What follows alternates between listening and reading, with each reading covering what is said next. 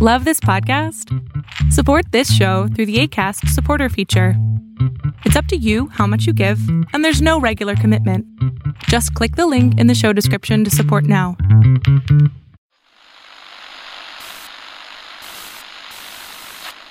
Nine, twelve, ten, twenty-eight, two, twenty-three. This is Deep State Radio, coming to you direct from our super secret studio in the third sub basement of the Ministry of Snark in Washington, D.C., and from other undisclosed locations across America and around the world. Hello, and welcome to another episode of Deep State Radio, the last one of the unofficial summer here. I am delighted to be joined by a great group, including Rosa Brooks, who is currently at an undisclosed location near near the water. How are you today, Rosa? I am very well, thank you, David. And in New York City, we've got our friend Max Boot of the Council on Foreign Relations and regularly of the Washington Post. How are you doing, Max? I'm good, thank you. And uh, also joined today by Stephen Wertheim of the Carnegie Endowment for International Peace. How are you today, Stephen? I'm doing okay, and thanks for having me on.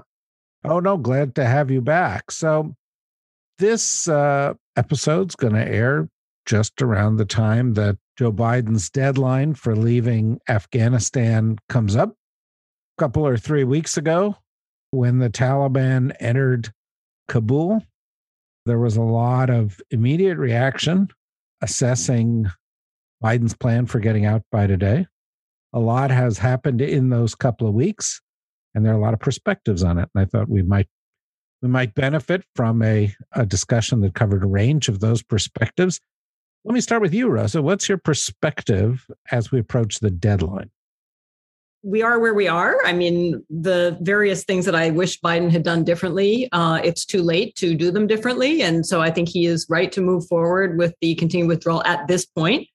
I am simultaneously relieved and worried by his reaction to the bombing at Kabul airport. Relieved in the sense that I was fearful that it might make him say, Oh, never mind. I guess we have to stay and fight for another 20 years.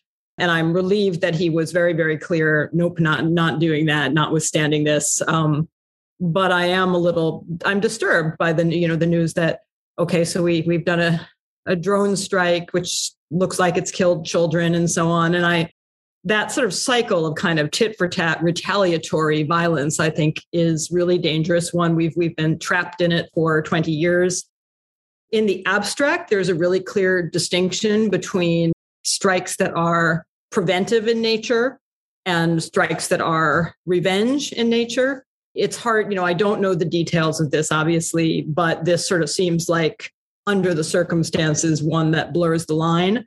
And i also think it's hard to maintain the, the moral high ground if we're saying even if we're saying this is preventive in nature if we're saying well we had to kill a bunch of children so that you know you don't kill a bunch of children that doesn't tend to go anywhere good.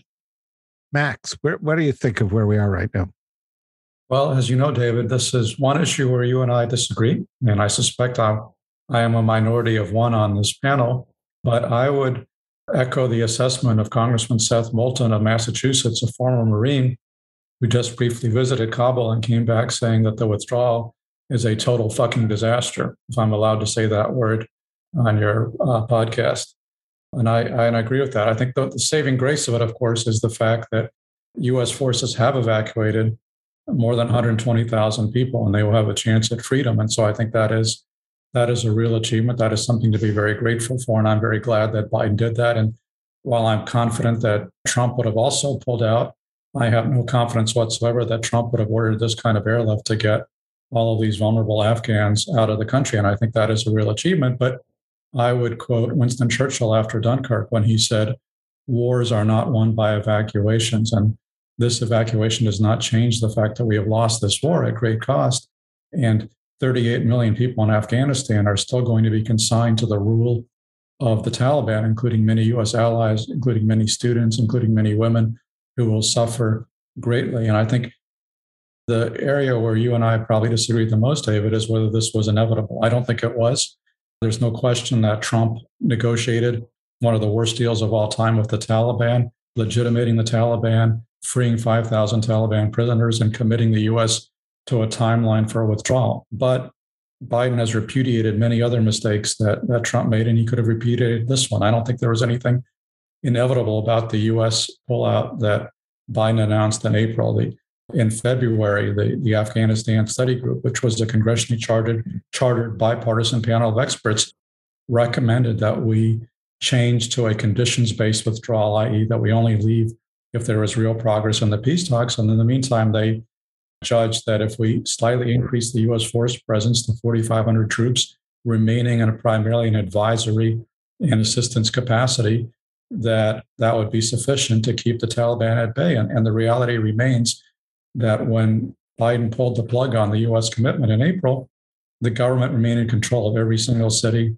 Girls were still enrolled in schools, and there were not mobs of refugees flooding the Kabul airport. I like Joe Biden. I voted for him, but I think, and you know, he's vastly preferable to the Republican alternatives. But I think this is an own goal of epic proportions, and I'm very sorry that he did this. And I think that he will pay a political price, and the U.S. will pay a political price for what he has done, in addition to the human price being paid by the people of Afghanistan. David. Well, we have lost the war, and that's a terrible thing. And I say that even though uh, I thought the war itself was wrong uh, for most of the 20 year period in which the United States has waged it. But I think, unfortunately, there would have been one thing more terrible, more tragic than the Taliban takeover over of the country that we've witnessed over the past several weeks. And that is continuing the war.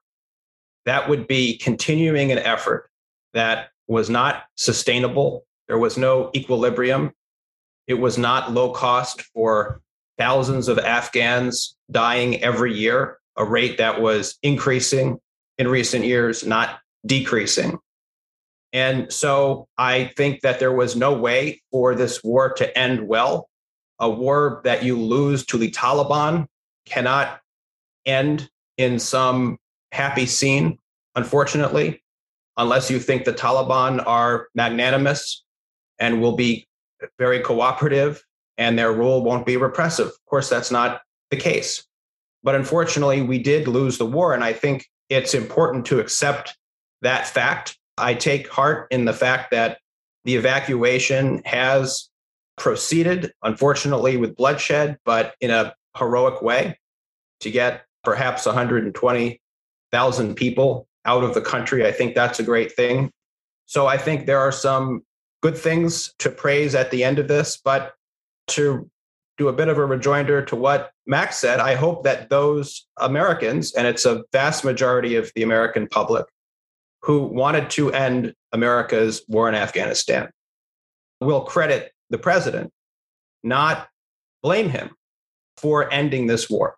And I think it's entirely appropriate for Congress to look at how the execution of the withdrawal was done.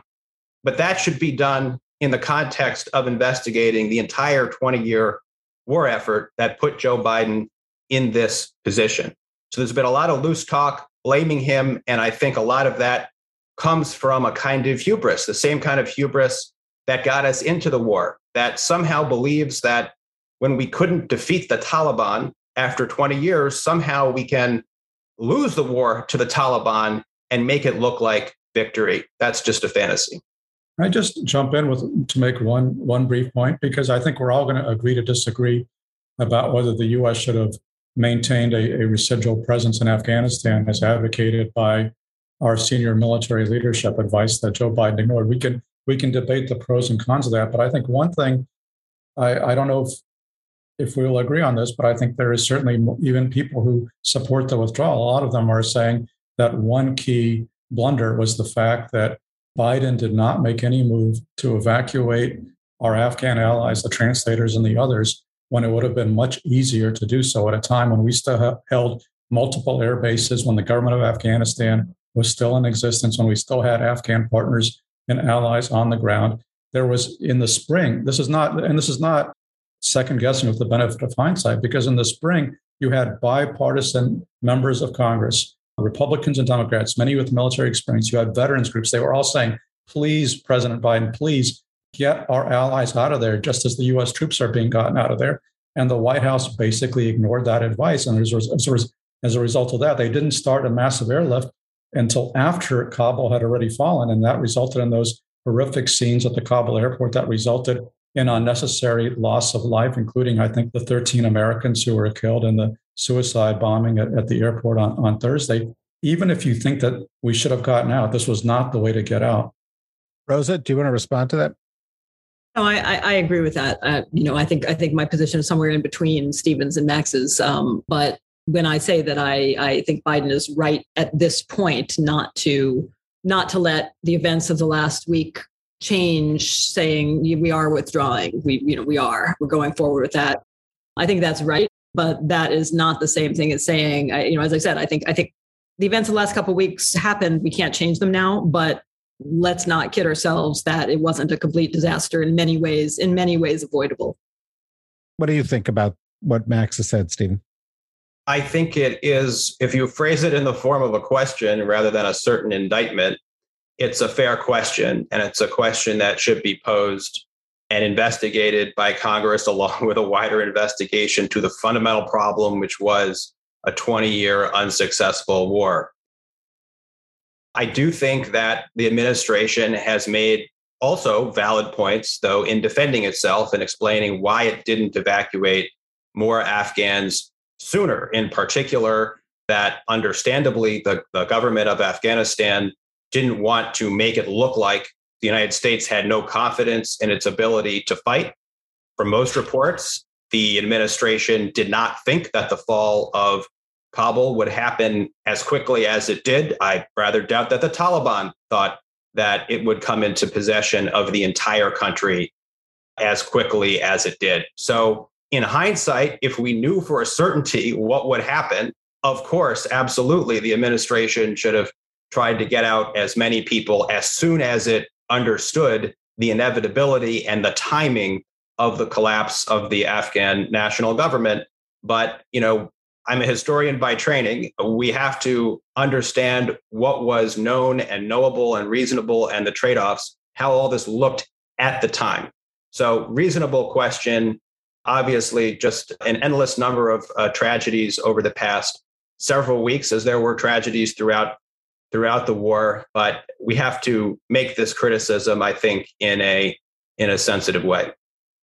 So let me go back. I'm going to go go to all three of you and ask a question that pivots off of something else max said. Um, and and and that was the suggestion that there's some debate about whether this outcome was inevitable. Now, you know, I've participated in a number of these debates, and one of the problems is that sometimes we're using the same term to describe different ideas. Like, was it inevitable that the Taliban take over? Was it inevitable that we leave? Was it inevitable that we write this off as a loss? Was it inevitable that there was chaos in the streets at the end, as has happened here? was it inevitable that the government of Afghanistan and the military would fall so quickly? Rosa, what do you think was inevitable? I think that the Afghan government would fall to the Taliban was about as close to inevitable as you can get in human events. Like Stephen, you know, nothing, it is never possible to say with 100% certainty. But I think that virtually all Afghan observers and experts predicted that the Afghan government would fall to the Taliban, that the dispute was over how quickly, how quickly, you know, under what terms, uh, and with what speed. So that was you mean, probably, you mean in, Rosa, you mean inevitable that they would fall if we withdrew all of our forces, right? Correct. Yes. Yeah. Yes. Sorry. Correct. That if the U.S. fully withdrew all forces, that the Taliban would take over, and the only uncertainty really was the timing I think approaching this with with due humility because it is it is true. You know, none of us none of us were in those briefing rooms. None of us were in those planning rooms. We don't know precisely what conversations occurred. We don't know precisely what information was provided to the planners. I, I find the arguments that, oh, gee whiz, we couldn't possibly have prevented the humanitarian catastrophe that occurred disingenuous. I, I don't want to speak in terms of inevitabilities or not, uh, or certainties, but it does seem that does seem disingenuous to me. And again, I mean, I, this is the point I've made the last couple of episodes in a row. I don't hugely blame anybody in the US government for screwing up because I think people screw up. You know, we just do because we're we're human and we have imperfect information and we we make mistakes. So I don't I don't for one minute think that this was anything other than good faith screw up. But I would rather that we not try to pretend that it wasn't a screw up. You know, I think we need to own it. I think we need to say, you know, we, we think it was right to withdraw, but we handled that really badly um, and people lost their lives as a result. And we are going to try to figure out why things went so badly wrong. Why did we not have better information? Or if we had the right information, why did we make bad decisions? What could we have done differently with a view to learning whatever lessons there are to be learned? I, that, that is what I would like to be hearing from administration representatives at this point. Max, I want to have you respond to the same question, but because I have so much respect for you, I'd like to ask you to do it with one arm tied behind your back. And that is I'd like to set aside for a moment the discussion about whether or not we could have stayed because this administration said they weren't going to stay and the last administration said they weren't going to stay and somewhere at, as of august 1st between 60 and 75% of the american people said we should leave in the event we were leaving in something roughly like this time frame what do you think was inevitable and what wasn't? Well, I mean, I think it was inevitable that you would have this collapse of the of the Afghan military that we saw.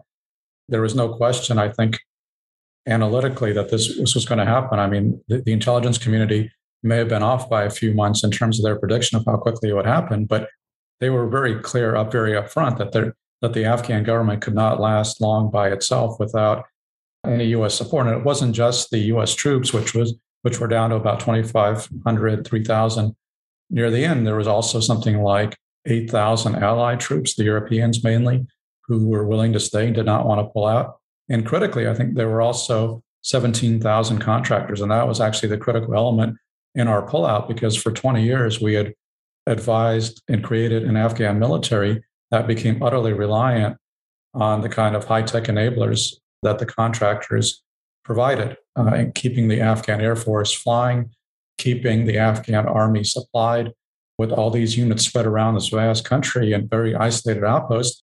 There was just no way for the Afghan government to keep the military going absent the, the support provided by the contractors and to some extent also by the small number of US troops and advisors and air power and all the rest of it.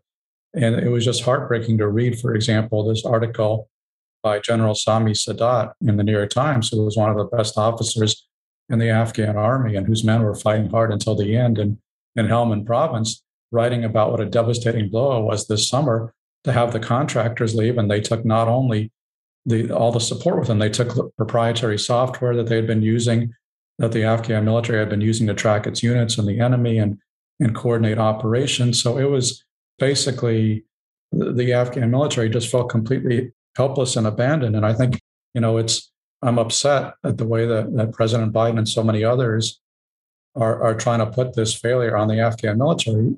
I mean, yes, there were a lot of guys who ran away and there, was a lot of corruption and a lot of issues, but I mean, the Afghan security forces were fighting hard. They suffered at least 66,000 fatalities over the last 20 years compared to about 2,400 for US forces and, and many more wounded in action. So they paid pretty heavily, and they were willing. A lot of them, not all of them, but a lot of them were willing to fight hard, hard as long as they had the support they felt they needed to continue doing so. And then that support was just yanked away from them this summer. And so I, I don't think we should be surprised by the rapid unraveling or the collapse. But again, to come back to your point and to remove my one arm from behind my back, I will get back to arguing that this was not inevitable. That that yes, 70% of the American public wanted U.S. forces gone, but most of them were not paying close attention. There was no real passion to their to their concern. They weren't marching on the streets.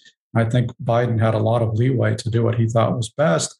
And that was why, for example, President Obama, when he left office, he didn't pull the troops out, although I'm sure he would have loved to have done that. But he was afraid of what would happen because he listened to the advice that he was getting from the Pentagon and, and the intelligence community. And they warned him about what would happen. So he didn't pull the troops out. Biden basically came in, and I think he's been hell bent on doing this ever since he lost the debate over the surge in 2009. And he proceeded to do it anyway, even though he was warned about what the consequences would be. So we can't pretend this was an intelligence failure or pretend that we were surprised. I think everybody saw this, who's been paying attention, saw this coming from a long way away. Stephen, same question to you.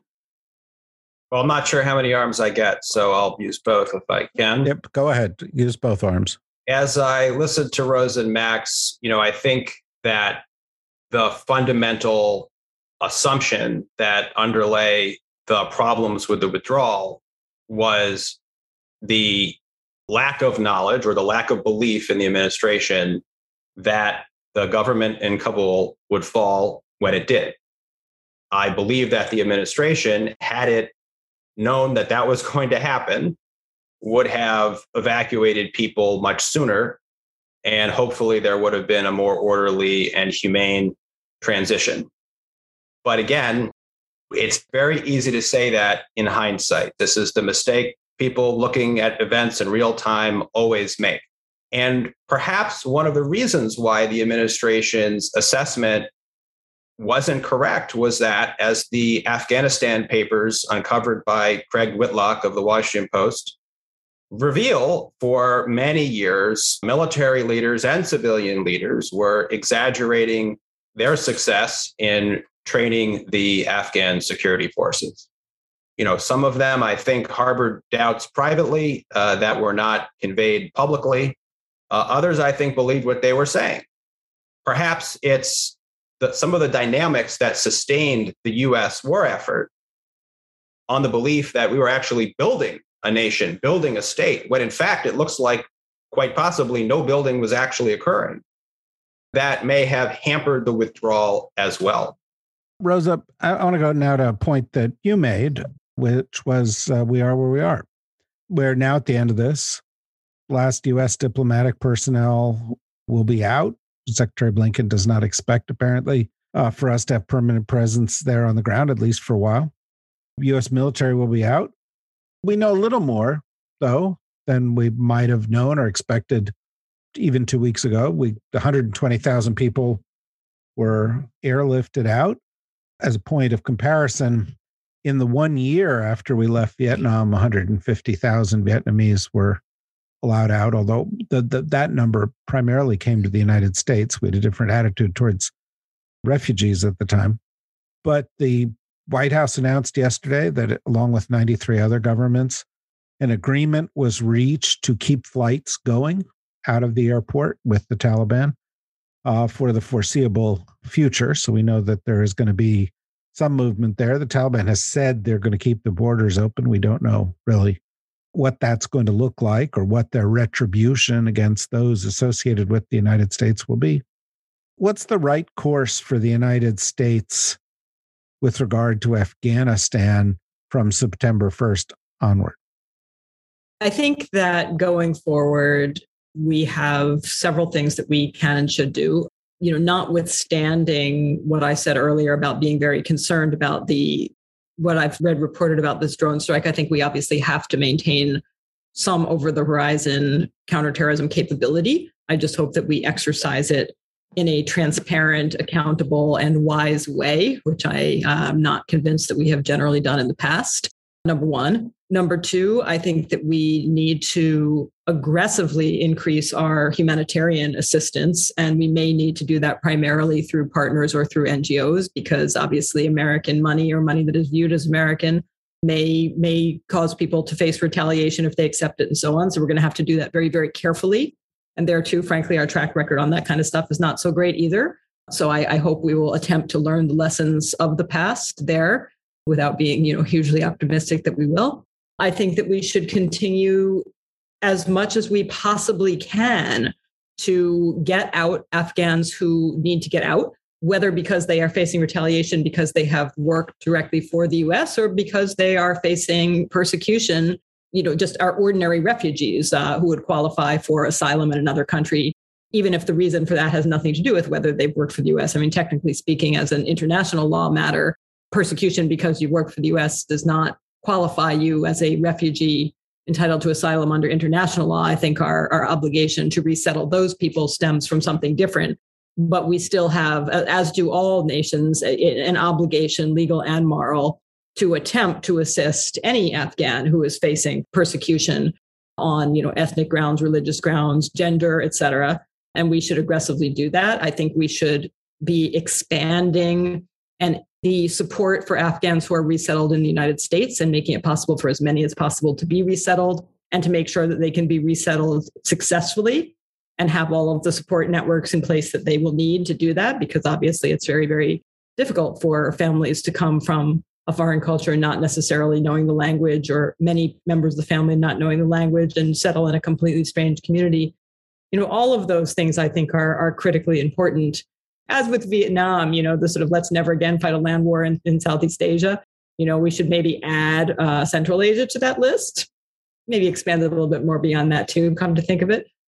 I, I think all of Asia, I, I think probably works. But although I know if Kori were here, she would disagree with me. Max, what, what, just September 1st, what is, is. Now what?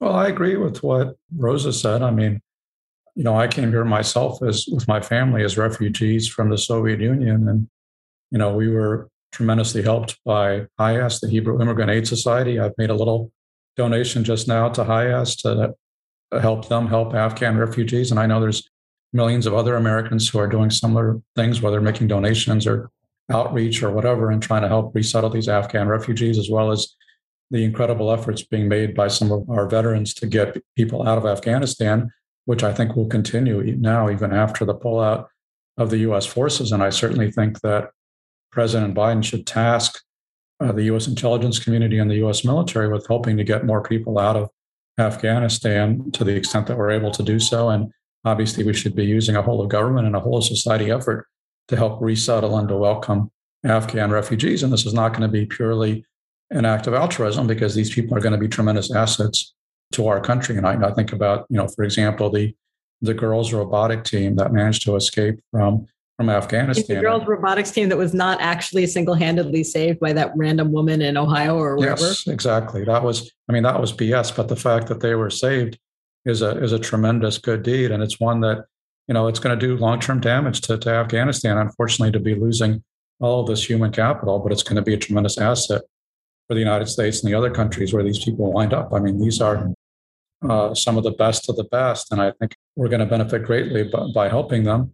In terms of uh, Afghanistan going forward, I mean, as Rosa said, I think we have to try to do our best with an over the horizon type of counterterrorism strategy, but I have grave doubts as to how successful that's going to be because we've lost our partners and enablers on the ground. We've lost the networks that we built up for 20 years. And there's a real risk right now of dropping bombs on the wrong people. And we don't know what happened with that supposed VBED that was bombed, I guess it was yesterday, by, by US drone strike.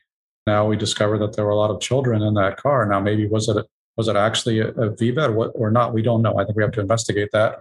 But we have to be pretty wary right now that we are becoming dependent on our enemies, the Taliban, for intelligence. And they're not necessarily going to give us the correct intelligence. And we can't really rely on them to tell us to bomb, even if we think that the enemy of our enemy is our is our friend. I think that's we should be wary of that kind of thinking. We should still try to establish, if we can, reestablish intelligence assets and, and outposts near Afghanistan.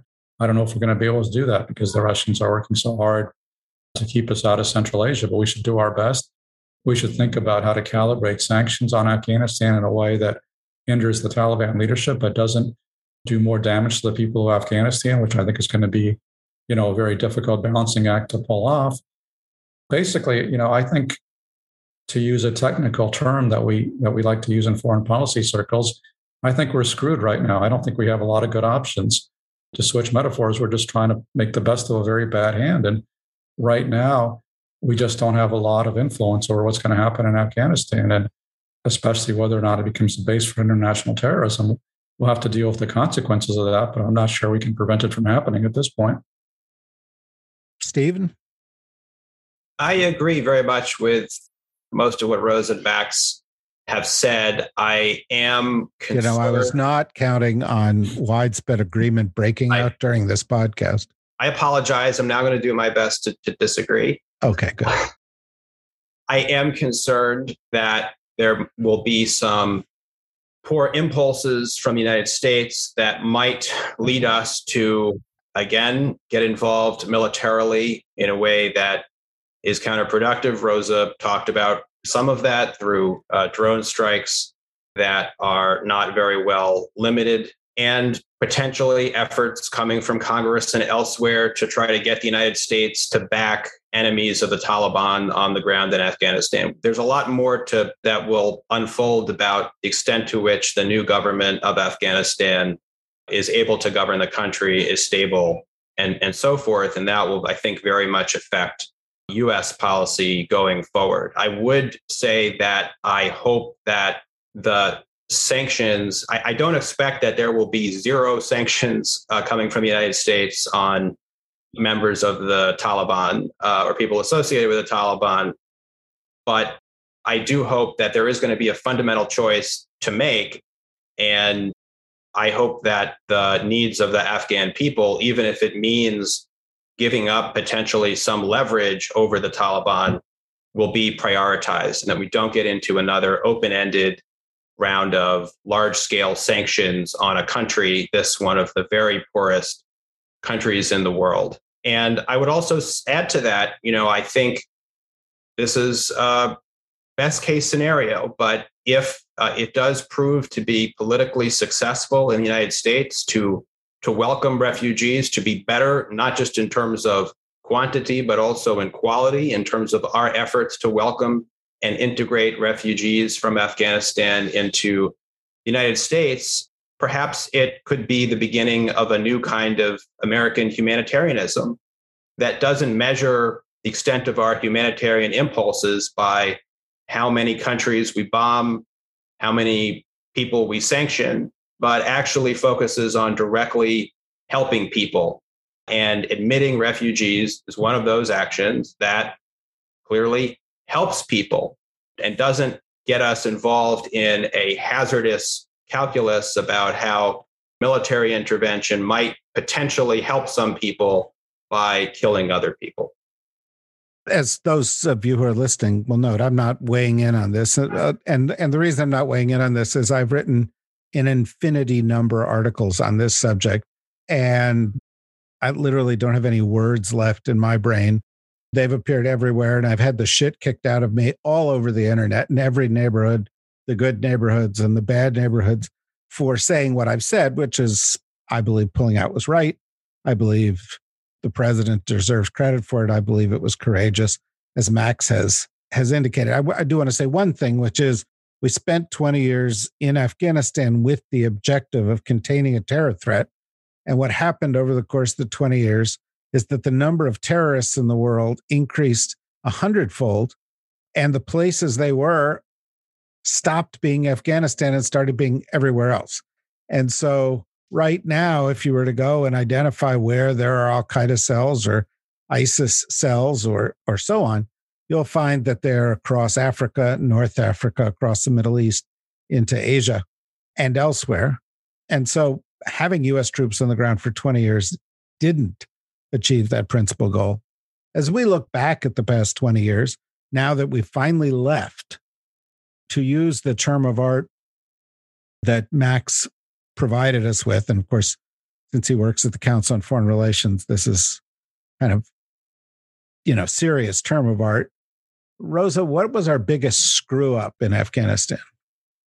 The original sin was going in with what started as a relatively narrow mission and almost instantly expanded to a ridiculously impossible mission to you know bring stability restore democracy get rid of the taliban give everybody rights turn afghanistan into a modern country.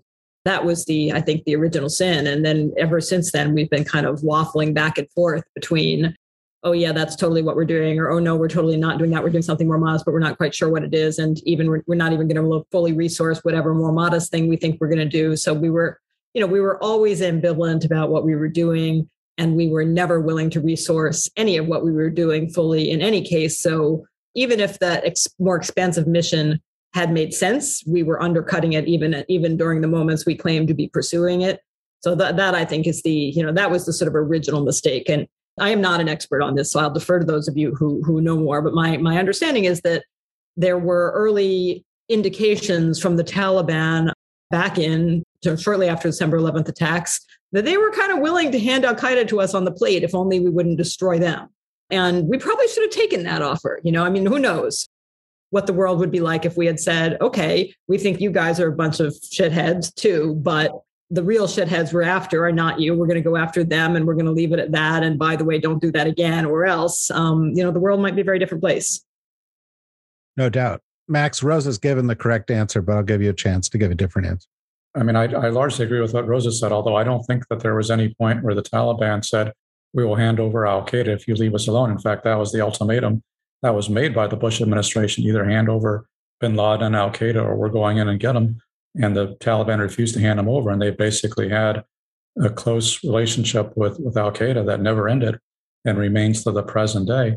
Every president has made major blunders over the last 20 years, starting with Bush, uh, where I don't think he put enough resources into standing up the Afghan government and, and rebuilding the Afghan military. And then he got distracted and pulled US resources into a war of choice in Iraq. I think that was a big mistake. I think Obama made a mistake with his surge and putting the time limit on it. So I think we either should have surged or not. But if we were going to surge, we shouldn't have put a time limit on it. And that was clearly a mistake. I think Trump made a monumental mistake with his ca- catastrophic deal with the Taliban, where he legitimated the enemy, undermined the government, and forced the release of 5,000 terrorists. That did huge damage to our allies' position in, in Afghanistan. But ultimately, to get back to your question, I think the biggest mistake we made in Afghanistan was the final one, because at the end of the day, I think even after 20 years of mistakes, we had basically gotten to a to a point where our commitment was more or less sustainable. I think you can argue that we made a mistake by trying to go up to 100,000 troops and, and mounting a major counterinsurgency during the Obama years. You can argue we didn't have the staying power or commitment to do that. That was, and that resulted in heavy casualties. But over the last five years, five or six years, we downsized the mission considerably to an advise and assist capacity, where we had at, at the end only 2,500 troops. Maybe we needed 4,500, something like that. But nobody was saying that we needed to send U.S. troops back into, into ground combat, which would be the costliest and worst option. We had basically found a way to enable the Afghans to fight for themselves with U.S. logistics, enablers, air support, intelligence, and all the rest of it.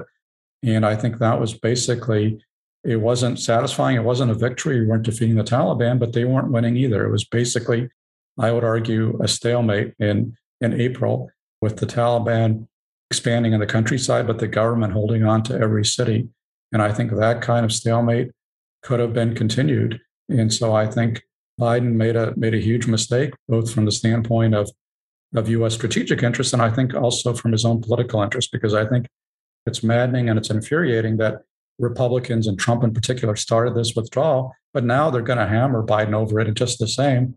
Uh, they don't mind being hypocritical and inconsistent, and Biden is going to pay the political price for what was a until just like a month ago was a bipartisan policy. So, Stephen, Rosa has said that the, the big screw up was the first one, and Max has said the big screw up was the last one. You could choose either of those or something in between. I'll certainly take the first one, though I also just have to quickly say I do not think there was a sustainable war over the last five, six years. This is a war in which the Taliban were making steady gains. This was a war in which ISIS K, the group that uh, attacked our troops, completing the evacuation and killed hundreds of Afghans, emerged in this time. So that was the so called sustainable war, uh, in which Afghan casualties and deaths were going up, not down, including civilian deaths. So that to me is uh, in no sense uh, sustainable. All right, uh, I do think that the the original sin came came quickly. It came when the United States set out after 9/11 to do something that wasn't to make itself secure. It was to try to prove that having been hit and humiliated on 9/11, we were going to do something spectacular, transform other parts of the world, other countries, an entire region of the world. And that's, I think, one of the deeper reasons why the mission in Afghanistan began just and limited, decimating Al Qaeda, punishing the Taliban for harboring Al Qaeda, but expanded well beyond that to, and sometimes something that was almost indescribable, but you might sum it up as a kind of state building mission. And, uh, and that's also why the United States, I'm afraid, did things like invade Iraq. And I'll disagree also with what Max said about that. I think if the United States had poured in the number of troops to Afghanistan that it uh, ended up sending to Iraq, I do not think that would have made the situation in Afghanistan better. Possibly the contrary. The Taliban had been decimated very quickly after the uh, initial post 9 11 strikes. Uh, and so I think the key question is why did the Taliban, why was it able to come back and mount an insurgency in 2004? And the continued presence of the US military in the country at that point, I think, is a significant part of the explanation. So we should have drawn down much more quickly and not engaged in something that was, I think, destined to produce a forever war because the objective was essentially unachievable. I think it's a, just a historical mistake to argue that we stayed in Afghanistan and expanded our mission because we had these grandiose ambitions of creating this Jeffersonian democracy and showpiece of, of good governance uh, in, in Central Asia. I don't think that was the impetus at all. I think the impetus was much simpler than that, much starker, which was we were afraid that if we pulled out, the whole thing would collapse and the Taliban and Al Qaeda would come back.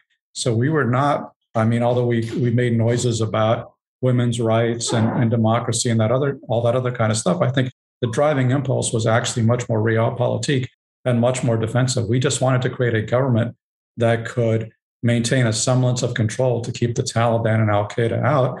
And we were never able to, to create a government strong enough to do that without continuing without a continuing U.S. troop presence.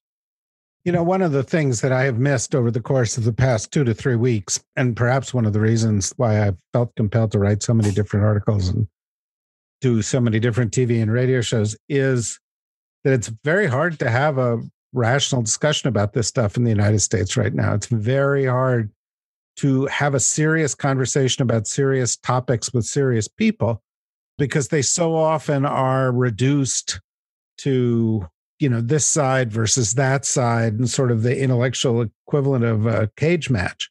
And um, that's why I, I i felt it was important to bring a range of views here and to have that kind of discussion. And that's the kind of thing that i hope we will continue to do i, I do want to pick up on a point also that max made and i haven't really discussed this with our production team but i think you know there's going to be a lot of afghans in the united states who need support I know the New York Times and the Washington Post have both put together good lists of organizations to which you can donate to help those Afghans in this country.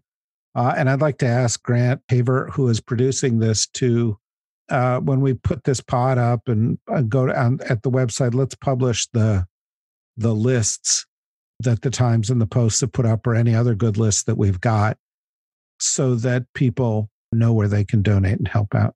So we'll do that. And you can find that at our website at the dsrnetwork.com. You can also find a place there to click on membership and support what we do. And you can find out what else we've got coming up uh, with programs later in the month and for uh, the months ahead, all at the dsrnetwork.com. In the meantime, thank you to Rosa. Thank you to Max. Thank you to Stephen. Thank you to everybody for listening. And still pretty dangerous out there as far as COVID and other things go. So, folks, take care of yourselves. Be safe. Bye bye.